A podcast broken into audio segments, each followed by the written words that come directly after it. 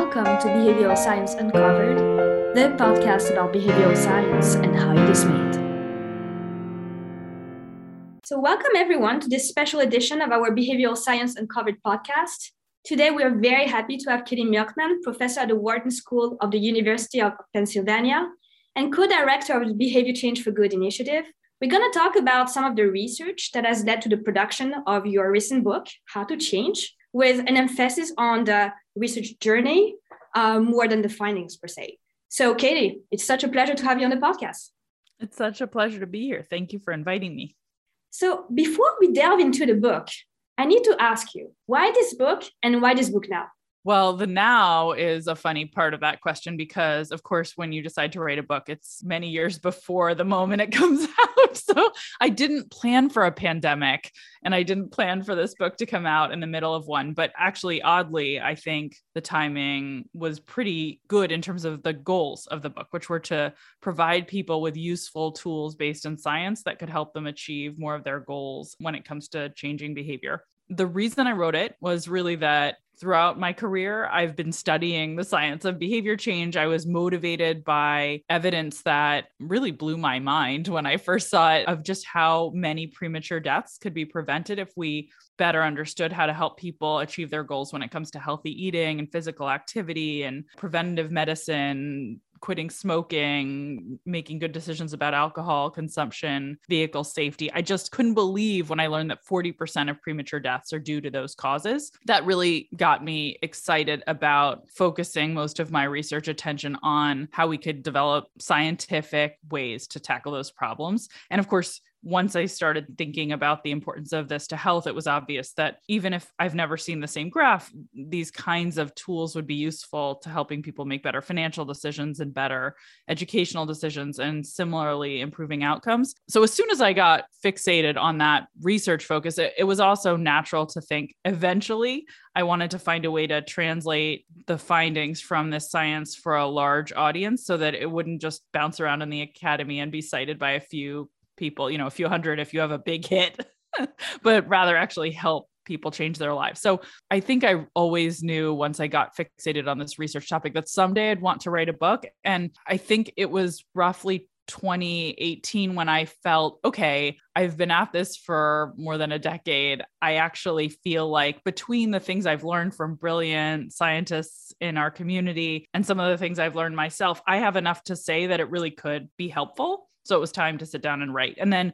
the now part like the the coming out in the pandemic as i said you know in 2018 when i decided to do this i had no idea there would be a global pandemic. And i certainly didn't plan for, to release a book in the middle of one. On the other hand the moment when this book came out which was last may i think a lot of people were at an inflection point uh, around the world especially i should you know um, we're very privileged in the united states that we had at that point adequate access to vaccines. And i think you know, many in europe were in the same position. I realized that in other parts of the world the moment wasn't as auspicious for feeling optimistic and ready to make changes but it was a moment when i think people in the United States because they had access to vaccines, because things were sort of looking up. Obviously, things have changed a bit since, but there was a lot of optimism and a lot of people were thinking, okay, what's next? This has been a huge disruption to life. Disruption is not even obviously an adequate word to describe how awful it has been, you know, so many losses of so many different kinds. But there was a sense of a new beginning and I think the book came out at a good time to help people think about how science could support their new goals. Mm-hmm. So, as you describe it, the mission seems mainly sort of outward oriented. You're thinking about, you know, your many years of experience as a behavioral scientist, and thinking about how you can convey those actionable insights, right? Uh, to I think that's right. Change, right?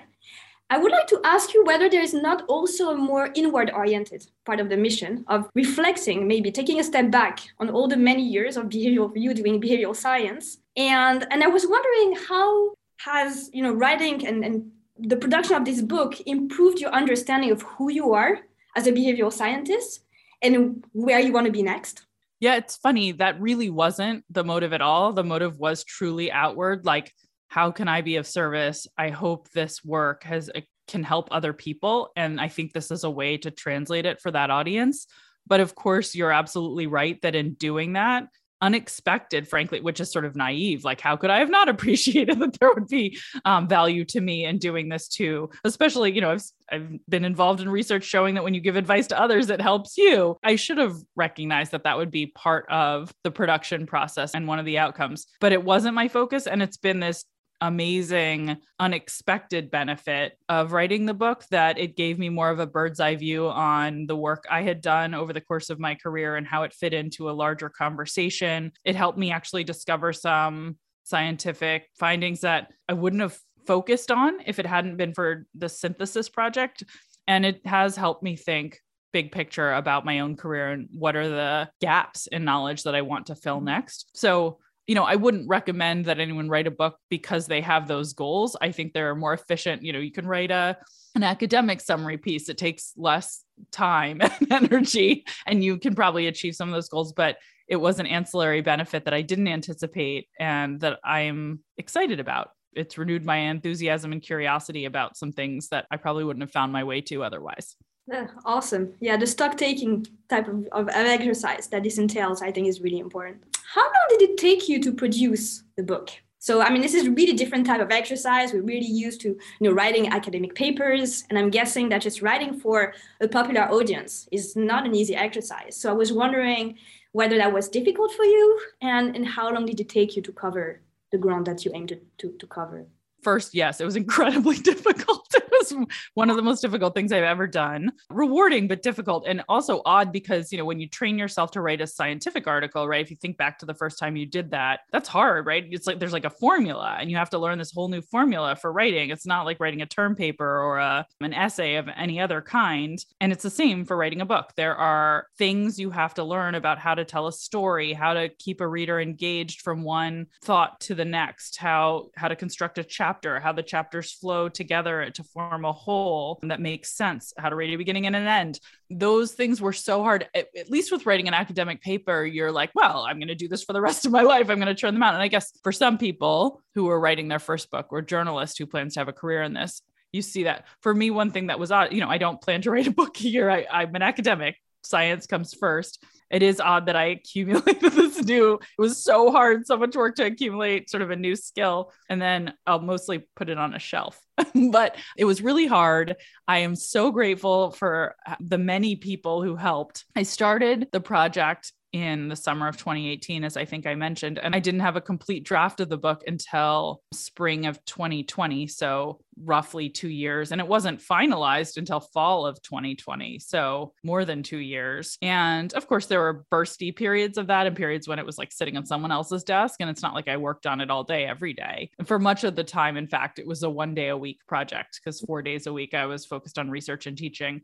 I took a sabbatical that helped and allowed me to do more like three or four days a week of intense work over a period of several months when it was crunch time. And, and summers are great writing time for academics. I could do more in the summers too, but it's a lot more work, just like everything. The planning fallacy. I I had no idea what I was getting into, and again, the, you know, I benefited so much from learning from experts. I had an incredible editor at Penguin Portfolio, and I had some incredible helpers on the side to a, a book assistant who had a master's in journalism who I hired to do everything from like chasing stories to finding endnotes. But she was the first reader on everything I wrote and gave amazing feedback. And various other journalists who I'd be like, "Ooh, can I can I hire you to help me with this part of this chapter that's not gelling?" And so anyway, I benefited from so many people, and I'm grateful for that. I could never have done it without their expertise. It's it's just like a paper, right? It's a journey. The only weird thing about a book is their names aren't all in the front, right? It, if this had been a journal article, there would be so many names on it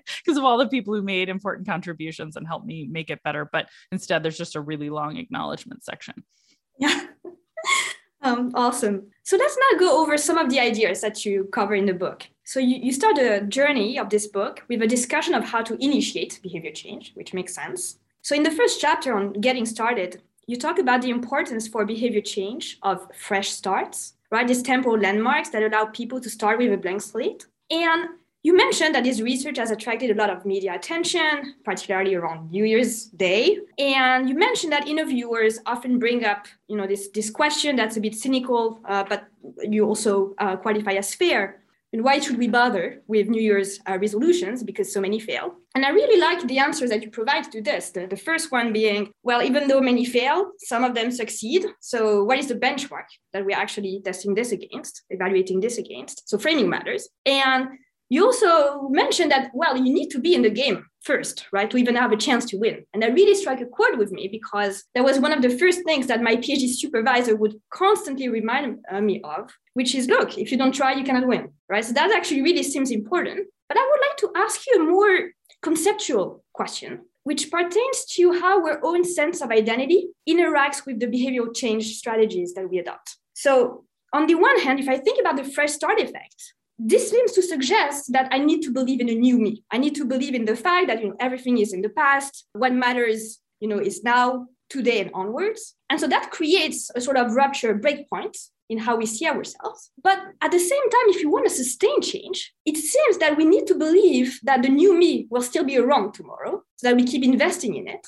And so it seems that actually here we will want to emphasize the connectedness the sense of connection that we have with our past selves so that we keep investing in it. And so, how do you see this tension between the two? Uh, because that seems that we might need to have different visions of who we are uh, to initiate and to sustain behavior change. I completely agree with that. That we that there's sort of a funny feature of the fresh start effect, which is that we want this rupture from the past so we can say, oh yeah, the old me who failed to quit smoking, that the old me who didn't get an A in this class last semester. Like there, that's the old me. The new me is going to be different. So that gives us this motivation to pursue new goals. But then if we constantly see ruptures, right? If we're like, oh, you know, life is full of potholes and I'm constantly a new person, and we anticipate that in the future, we won't have the motive to do all the things that are in our long-term best interest. And I, I, think the best research on that second point, I think of work by Hal Hershfield on how important it is to identify with your future self and not see ruptures and to see a connectedness if you want people to do things like save more for retirement, that the more we can connect to our future selves, the more we will invest in goal-directed actions. I think these things are actually the theory to me is very cohesive in that to get started, you want a rupture and to keep going, you want to see a continuity. The problem then with fresh starts is that when things are going well, they are disruptive. And this is actually my amazing former student, Hengchen Dai, who's a professor now at UCLA. This is what she focused on in her dissertation work. You know, something we talked about a lot when we started studying the fresh start effect is it's good when you need a jolt to begin again it's got to be bad when you're on a roll. And the last thing you need is a jolt. And she's proven this in her work. So then of course the challenge becomes like well how do you how do you have it both ways? And how can you smooth over the disruptions when things are going well and accentuate them when things are going poorly? And i think that's sort of that's when the choice architect becomes valuable is to try to create disruptions for people who are struggling and create continuity for people who are succeeding. And you can try to do it in your own life as well, I think. But in particular, the manager, the teacher, the coach has an opportunity to try to create those those rupture points. Okay, we're gonna, you know, that game's in the past. Let's start fresh. Let's start tracking from here on versus you're doing so well. Look at how well you've performed. Look at the tally, look at the performance. We're gonna keep this going, right? Those it's just a different language and a different approach when you see someone struggling versus succeeding. And I think good coaches and teachers sort of know this intuitively.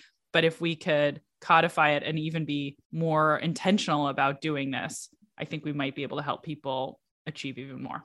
Mm-hmm. Yeah, so many interesting ideas here. So, in chapter three, you talk about one potentially powerful tool to keep our pro- procrastination tendencies at bay commitment devices. Uh, we've both, uh, both done work on this. So the idea is quite simple.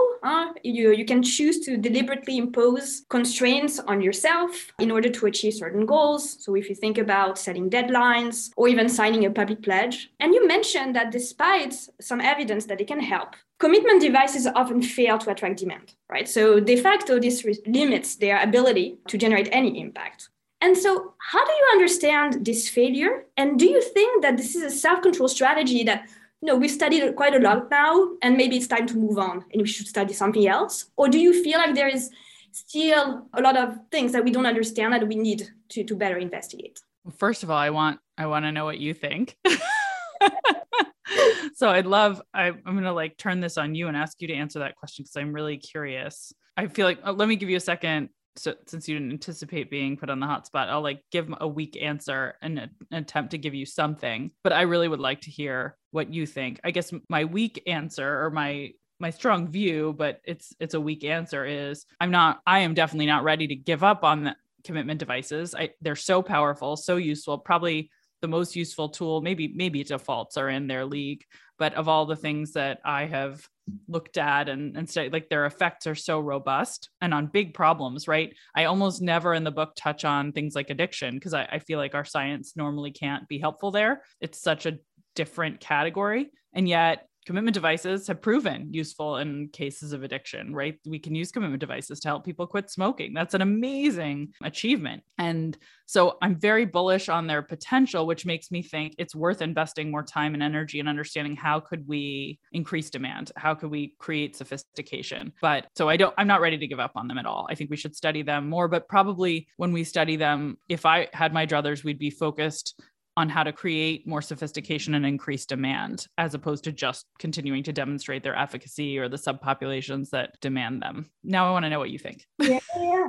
No, yeah. So I actually think that there is very little we actually understand in terms of the, the determinants of take up. I mean, if you look at studies, first actually there's very little effort that has been made to compare right how various features of the design of commitment contracts might actually generate various levels of take up and one thing that I think is really important that we haven't studied much is substitution effects. So it could be you go, I sell you a commitment contract, but you're already setting goals in your head, and that's an internal commitment device. It could be that uh, you know I can offer you to remove certain options on the platform so that you don't see them. But then you already have developed attentional strategies so that the objects are not even in your mind anymore. So why actually pay for a commitment in the first place? So I think there's this that I think we need to understand much better. And I also think that there are important dynamic effects that I think we need to understand as well. So when you think about the exercise of self-control, what I think is really interesting with commitment devices is that maybe they can prevent you from learning important things. So now you basically do, do, do not put yourself in the situation. And that means that you maybe miss on opportunities to develop, to exercise your own self-control in the absence of any restrictions. And so once the commitment device is removed, that might actually backfire. So I think there are, I mean, that those are just a few examples of things that I believe we should explore more systematically. Maybe in a mega study, uh, we're going to talk about this in uh, towards the end. But um, but it seems to me that you know even basic things like understanding what are people's beliefs about the returns to the commitment device. Maybe this thing is actually not useful. That might also be uh, that might also matter. So i agree. What i think is interesting what you said is i also have this intuition but maybe because we also use commitment devices in our own life but maybe we also select sample of people who actually do that. But i have this intuition that yeah this is something that uh, helps me a lot in my own life. And so there should be a way of better designing them to encourage take Good. Okay. I'm glad you're not ready to quit on them either. So it sounds like we have consensus. More research is needed. Let's exactly. not abandon them. Let's not quit. Yeah. So we just discussed a strategy that hasn't really realized its full potential, it seems. In the book, you mentioned other strategies that you tested, which in your context of study seemed like a really good idea at first sight, but yielded unintended effects. So let, let me mention two such studies. I really found this quite refreshing, actually, that you mentioned, you know, what you expected, what you observed, uh, how this might actually have differed from your own expectations and the, the, the expectation of, of the audience. So in one study, you aim to test whether incentivizing exercise routines, so rewarding people for working out at fixed times, would perform better than flexible incentives. So when you can just, uh, you know, receive these incentives for working out at, at convenient times for yourself. And contrary to your prediction that routine incentives would perform better, you found the opposite. So, why the results? And I would love to hear more about sort of the intuition for, for the results. Once you explain them, I mean, they might seem obvious. And I think there is a danger here. I think as scientists, but also policymakers, anyone who reads this, that hindsight bias, oh, yes, of course, it's obvious but really emphasize the fact that you know you went to many audiences you presented this paper many times and every time uh, well this defied people's predictions So, what I'm wondering about is whether you're thinking about measuring those prior expectations more systematically in your research. I mean, I'm guessing you're starting to think about this and, and doing this because it seems that this hindsight bias is quite tricky to handle. And, and in, there were many good reasons in the first place why this could have had a powerful effect. Absolutely. So, one of the things that drives me the most crazy about behavioral science is that you can always rationalize something as obvious after the fact. So, I actually have started investing more time and energy in getting people to make predictions about what will work and presenting that alongside actual results. So, one example, we just, my team just had a paper come out in Nature about you're just mentioning exercise actually one of the first projects we did when angela duckworth and i co-founded this behavior change for good initiative which is a big group of scientists. It's sort of our collaborators and then their collaborator anyway it's ballooned in a funny way but it started from a grant proposal. And we decided we would test ideas, not just a single hypothesis, but say dozens side by side. And we did this big test of dozens of different ways to encourage people to exercise at the gym over a four week period and people use different techniques from offering commitment devices which we've just been talking about to conveying social norms. It, it was a really wide range of ideas. And we asked both experts and non-experts to predict which of these things are going to be most effective and in the end we found zero correlation in performance of different interventions and the predictions people made about their success and i think that actually ended up being an important part of this paper that we just published was showing how even experts do not understand well enough yet to predict accurately the performance of behavioral science interventions. So I think that paper would have been less exciting to people if we hadn't had that component. I think the project you just described, where we had the surprising to us and to experts finding regarding whether it's better to train habits in a consistent or sort of less consistent way. Uh, if you again, hindsight bias makes things look obvious. And I think we should spend more time demonstrating what expectations are and then how findings defy them so that we won't become complacent about the need to collect evidence. I think that's one of the key challenges I face when I teach. I suspect you face it too, or even work with organizations. Often you tell them an idea you're excited about, right? You tell an organization an idea you're excited about, and they say, well, we don't need to test it. We just want to implement it. That sounds like a great policy. Or you teach your students about a topic and they're like, oh, well, this will work. And in reality, context matters. There are often subtle moderators we don't appreciate. Testing is so critical. I mean, if there's nothing else we've learned from behavioral science, it's that a simple model of human nature is wrong often. And so that means testing and empiricism are critical to getting things right. So, yes, I think breaking priors by demonstrating predictions alongside outcomes is really important. Otherwise, I think we run the risk of just sort of assuming knowledge is obvious that truly isn't yeah. And that really uh, invites humility. I mean when you you see all these experts right we all think that we have accumulated knowledge and it's not so so straightforward. There's another study that i found really interesting that you you you, you mentioned in the book where you found that providing information about peer behavior had um, negative impact on retirement savings decisions. So, in other words, uh, your aim was to encourage savings um, using an intervention on social comparisons, and it seemed to have backfired. And you form one conjecture for why this might have happened, but you also mentioned you're not entirely sure about what the conjecture is. I found actually this is really, really interesting because how many times we are we actually sure about why things fail in the first place? And so, if you could go back in time, what would you have done differently to better understand what went wrong in the first place? Mm. Okay, so first, let me uh, describe this study. And this is, I should say, this is work that I got to do with an amazing team of collaborators John Beshears of Harvard, David Laibson of Harvard, James Choi of Yale, and Bridget Madrian of Brigham Young. And what we did is we conveyed to people who were not yet saving for retirement that the majority of their peers were saving and encouraged them to sign up to save too. It was a little more complicated than that. We actually randomly assigned people to both either see information about their peers saving or not, and to either see information about peers in their five year or 10 year age group. And this was a really clever design decision that I, I don't, it was not my idea.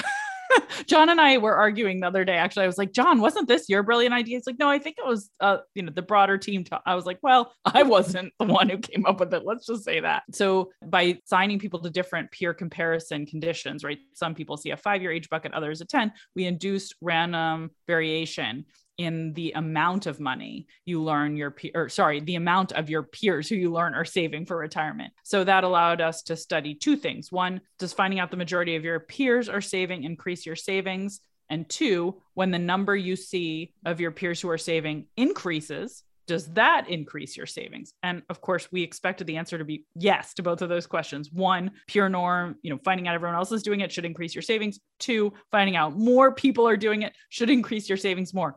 And it, what we found was no in both cases actually finding out your peers were saving and i should say this is an important subset of the population. So eh, this was for people who hadn't already made an active decision about retirement savings who were zooming in on to see these sort of perverse effects. Most people in this firm had already been, or many people had been automatically enrolled unless they opted out, but a, a, portion because of union rules hadn't been. And that's where we saw this perverse effect for people, for other folks who had made an active decision, things didn't look quite the same. Anyway, it was really interesting and surprising to us that it, backfired in this large group to show them pure norms information and that a higher number led them to save less.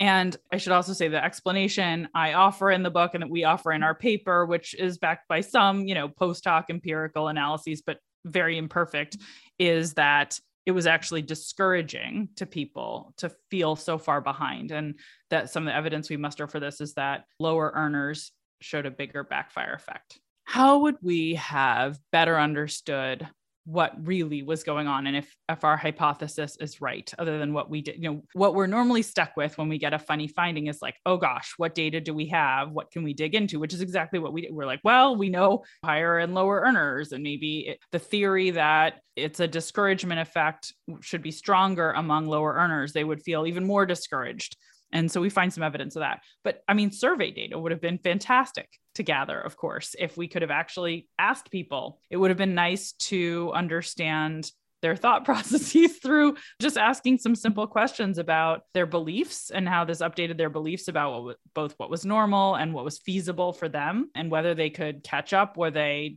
um, feeling discouraged or encouraged about their capacity to save. So I think survey data would have been great. But I think we also could have designed the experiment if we had had any inkling this would happen to include some extra conditions that would try to dampen the discouragement effects, right? By saying something about, you know, it would only take X months for you to catch up, or by saying something like people who are earning the amount you're earning are saving too so that you wouldn't feel like well they're they must be the high income earners in the firm and i could never i could never do this and i'm so hopelessly behind let me just throw up my hands. So i think we could have deliberately manipulated something that would hopefully have given insight into the mechanism in the experiment with more experimental conditions had we known what was going to happen. Mm-hmm. And that's exactly the kind of follow up work that I think would be really valuable. And we have not done that follow up work, but you know, I hope it will happen, or maybe maybe we will be the ones to do it eventually um, when we find another organization willing to let us futz with us.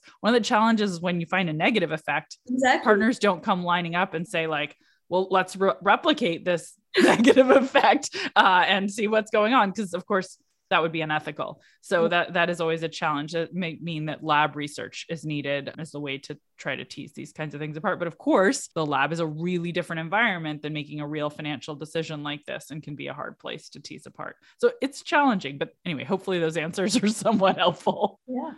Well, that's, uh, I mean, so you really emphasize the, you know, the, the, the, challenges. I mean, obviously you're interacting with partners and sometimes there is a, a risk that actually this is not going to pan out. Uh, you might actually even find opposite effects to what you intended. So each research project really involves an element of risk that maybe sometimes we fail to appreciate. So I would like to oh, ask oh, yes. how, how you decide actually what projects you undertake.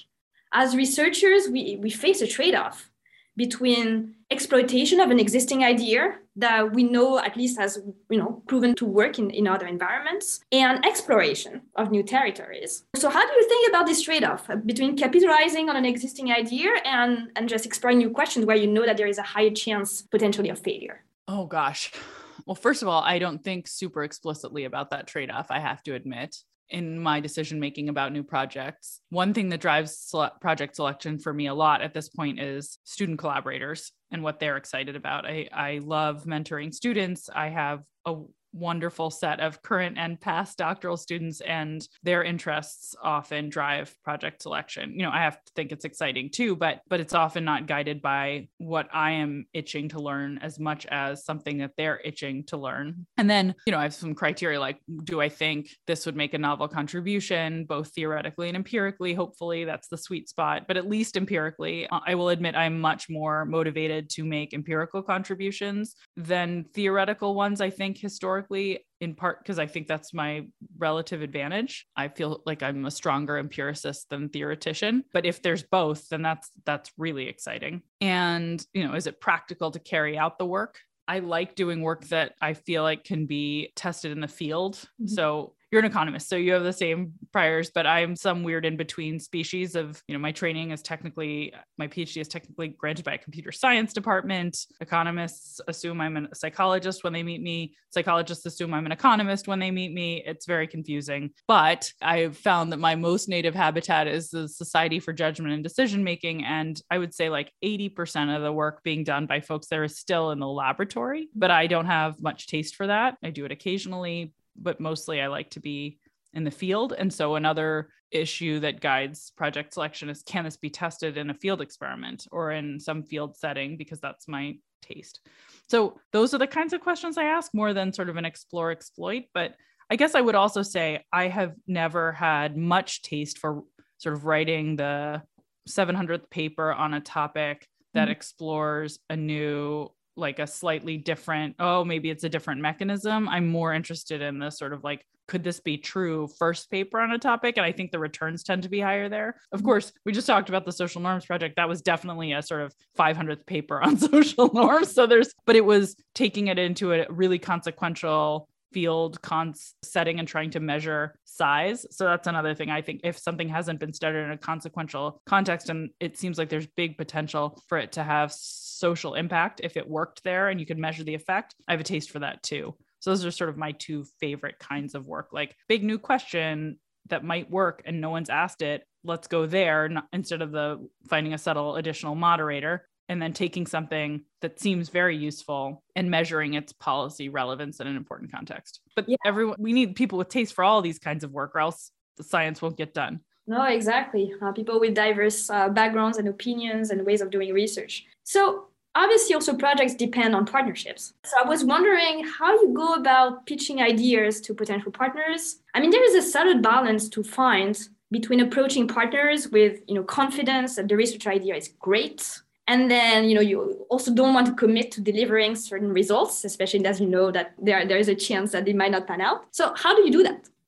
It's a great question. So i would say early in my career it looked really different than it does now. And that's one of the things that has been a wonderful surprise is that with seniority and some success it's become much easier to find research partners I think at the beginning, I always would sort of, I, I had sort of like a template for a one page memo that I would write that basically said, here is some reason to believe my hypothesis is true. Here's the hypothesis I have about the world. Here's why, and some evidence. And here's how I think it could be useful to prove this works in your business context and, and sort of like could improve profits or something, you know, something that's some, because mo- I, I would never expect an organization to partner altruistically there has to be something in it for them. So that was always the pitch like, here's why I think this is probably true, but I think you should test it. I can prove whether it is true. And here's the value you'll get if your organization finds what I think to be the case really is. And then I normally like, here's the data you'd need to extract. Here's how simple the project would be. I do all this work for free for you or at cost. And here's some smart people. When I was a doctoral student, I'd like, you know, list the fancy profiles of all the professors involved. And then I was like, and I'm here too.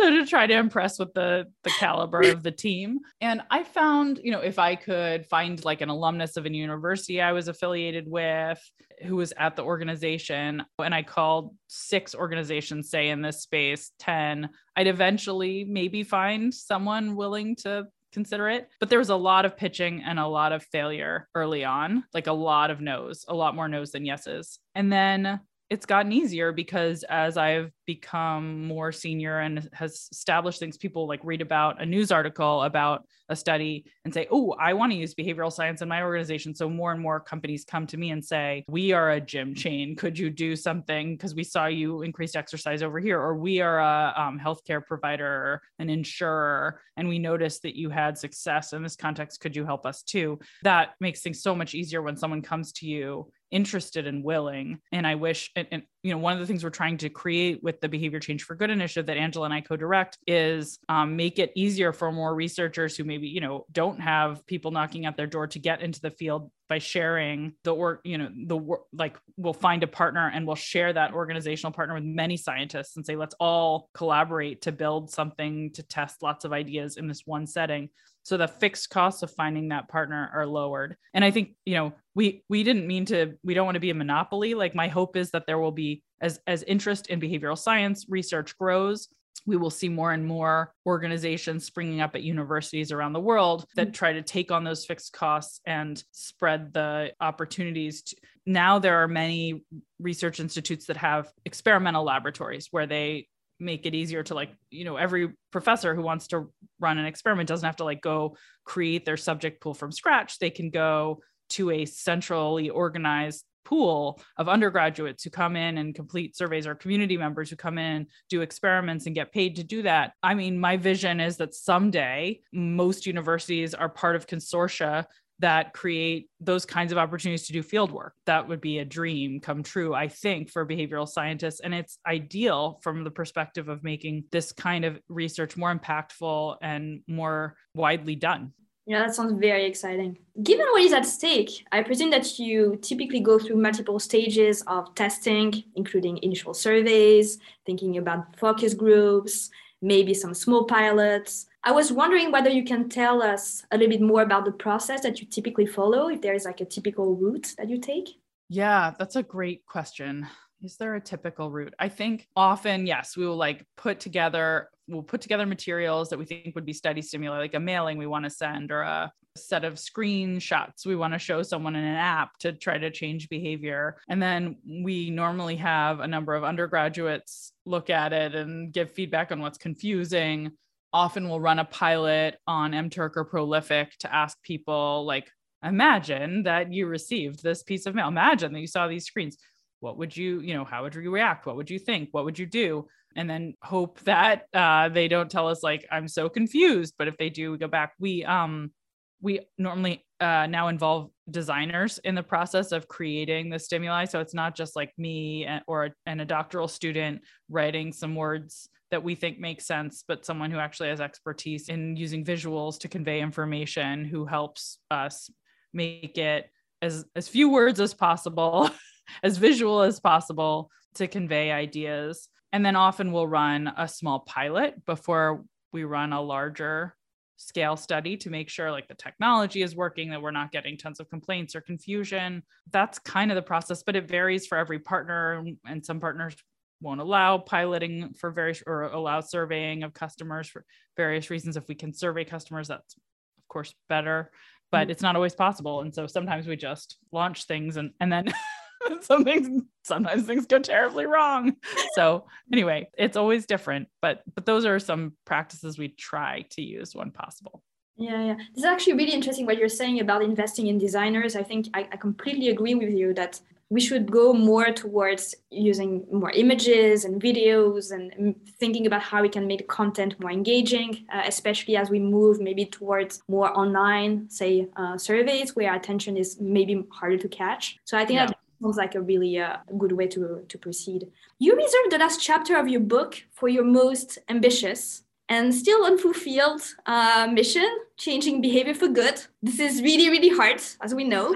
And we already spoke about your impressive mega study that you just published in, in Nature on trying to encourage uh, exercise behavior, where you run all these uh, interventions, uh, 54, I think, with you know across uh, various teams, really looking at uh, the same outcomes. And you mentioned in the book, and I thought it was really interesting, that uh, you and Angela Duckworth seem to have had actually different views on, on the, the success of, of the study. So she might be maybe more inclined to consider it as a failure and you maybe more as a success. So I was wondering whether you could explain this and how, how should we think about it?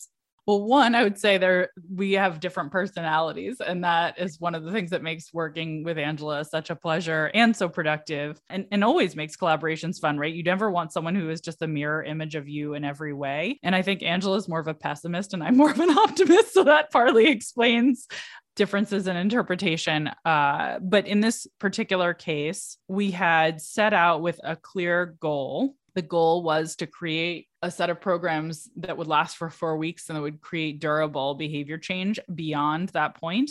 And actually, on that goal, we very clearly failed. So, almost none of the programs we devised produce significant lasting change. It's funny because, you know, I felt like it was such a failure, but actually in hindsight when we analyze the data, the amount of durability we see is comparable to other studies of habit formation that have been done. They just were powered differently so you could call that significant, but you know, we see 30% carryover which is roughly what you see in other studies. We just had a, slip a smaller initial lift because we spent far less on incentives per person. So we got smaller behavior change on average. And then that 30% carryover is harder to detect with with a smaller initial boost.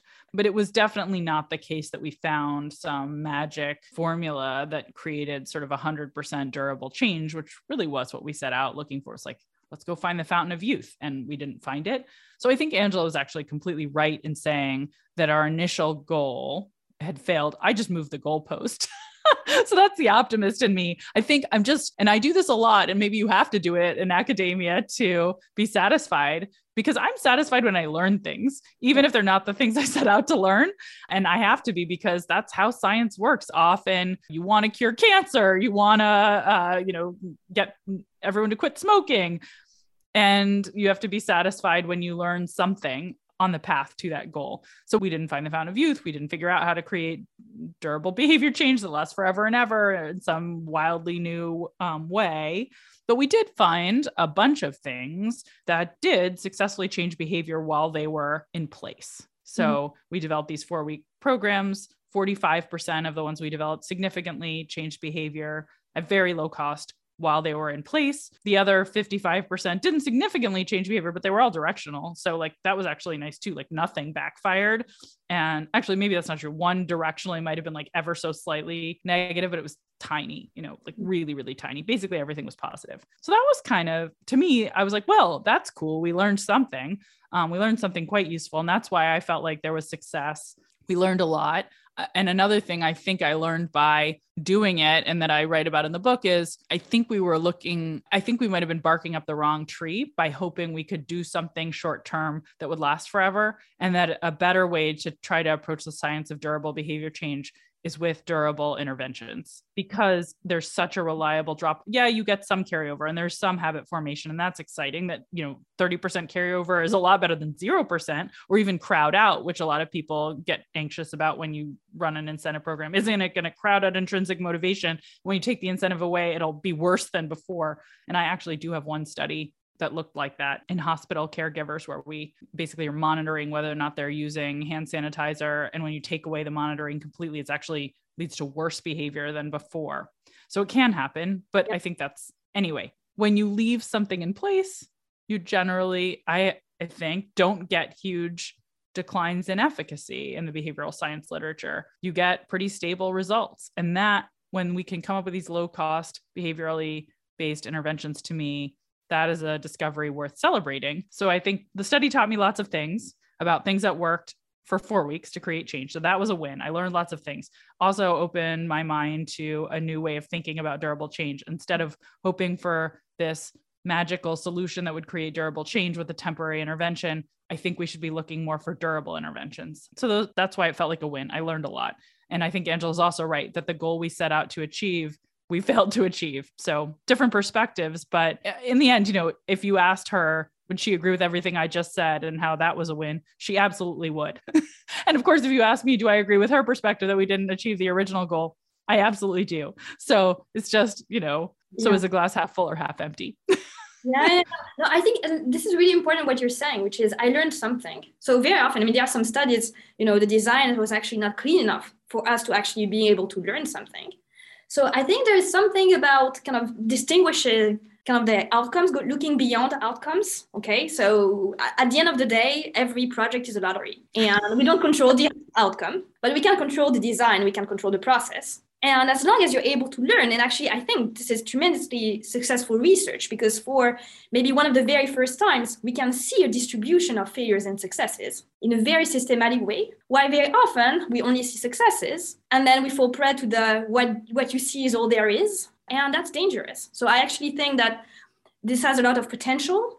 And I also like the idea of the mega studies allowing for a mutualization of risks. So if you think about this, I, I, tend to think about this as an insurance mechanism, right? So now we can go and test out maybe you know long shots that have a small probability of success, but maybe a significant upside. And that is also incredibly important. So thinking about the trajectory, not just the, the paper that you're you know you produce but also even the concept seems like a, a very important uh, part of the of the work Absolutely. I, I, totally agree with that. And one of the things that's funny is, you know, we set out with this goal, as I mentioned, Angela and I both defined like we're going to find the keys to durable change. And what we ended up writing a paper about was a new methodology for doing behavioral science. And that was actually, I think, the biggest contribution, not the, oh, 45% created dur- temperature, not what I focused on in, telling, in terms of telling you what I felt was a success about our specific goals. But the most useful thing, and that's just what the nature paper is about, is here's a way of doing science at scale or doing behavioral science at scale, I should say, that allows us to take more risks that has all these benefits and that we got to that because we had the ambition of supercharging the science of durable behavior change. And to do that we were like well why don't we run a bunch of studies all at one time? And that'll accelerate discovery. Again we had some different goal in mind and then we stumbled upon a methodology that in in the end is the I think most exciting part of the product. And, and that's really what the paper is about. It's sort of like a demonstration of a methodology. And then we've used the methodology since. It's weird because papers get published in funny order, but a publication that predates this, even though the work was done long, long after, and actually the paper was submitted long after this one was submitted. But again, publication timelines are weird. We ended up using this methodology to test different strategies for encouraging vaccination, which was a really pressing policy problem, obviously continues to be. And because we had developed this mega study method, I think we were able to do something much more impactful than I would have ever thought to do before when facing the challenge of vaccine hesitancy because by we tested you know dozens of ideas instead of a couple of our favorites. And of course what rose to the top was not what we expected it to be. And that was very useful and has been rolled out and deployed widely. So i think the mega study method did end up being the big winner that came out of this work. Yeah, I, I presume that this mega study has not only increased your motivation to find answers to the problem of how we can sustain behavior change. So I want to ask, what's next? What are you thinking about, you know, trying to do to maybe keep this momentum, right, that we, we need for, for long-term change? Do you think that the solution we have to come from a, a careful combination of positive reinforcement of good routines with maybe the introduction of a, a, little bit of variation, new stimuli to keep people engaged? Yes to everything you said, but what I'm most bullish on is um, making interventions more social, making them more embedded in our day to day lives by hooking them to our community and the people we spend our time with and trying to if you sort of look at all of the things in the world that real in the wild not not the things scientists study but just the things that people flock to that really do change their lives in a massive meaningful way. You you see things like organized religion or alcoholics anonymous. You don't see things like text messages and apps changing lives. And i think one of the common denominators in the things that are happening in the world that are that are completely changing people's paths are organized groups people communities that support one another towards their goals so i am very excited about doing work that looks more like that where we try to form lasting social connections between people towards the end of achieving more goals. And um, Angela and I are sort of cooking up some work in, a, in an area that we are both very excited about, which is trying to reduce college dropout that would look more social in nature and less like an app and more like communities of small groups that you form with that support you and create hopefully durable change through that mechanism as opposed to a a set of text messages or micro incentives. Maybe those are part of what happens, but that the chief way we we try to create change is through community no that i, I completely uh, uh, buy this. I think this is really important that we investigate this more. The last thing i would like to ask you maybe so we, we've spoken about future Katy and what she wants to do. I would like to ask about past Katy. Looking back what do you wish past Katy had known you know 10 15 years ago about you know how to do behavioral science what obstacles to avoid? If you had a single piece of advice maybe that you want to share with the next generation of behavioral scientists what would it be? I think my single piece of advice would be find collaborators who you are excited to talk to about ideas and ideas you're excited to think about.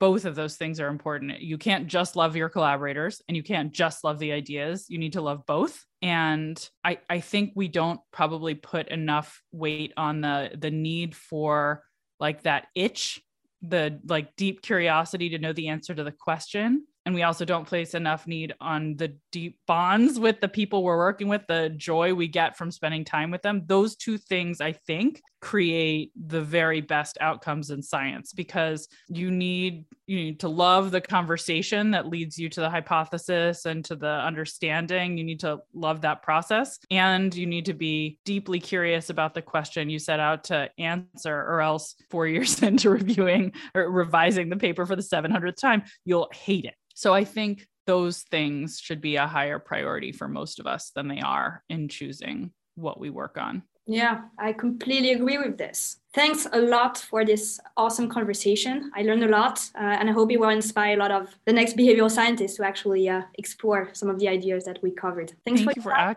asking such great questions. This was really fun. I learned a lot too, and thanks for the wonderful work you do.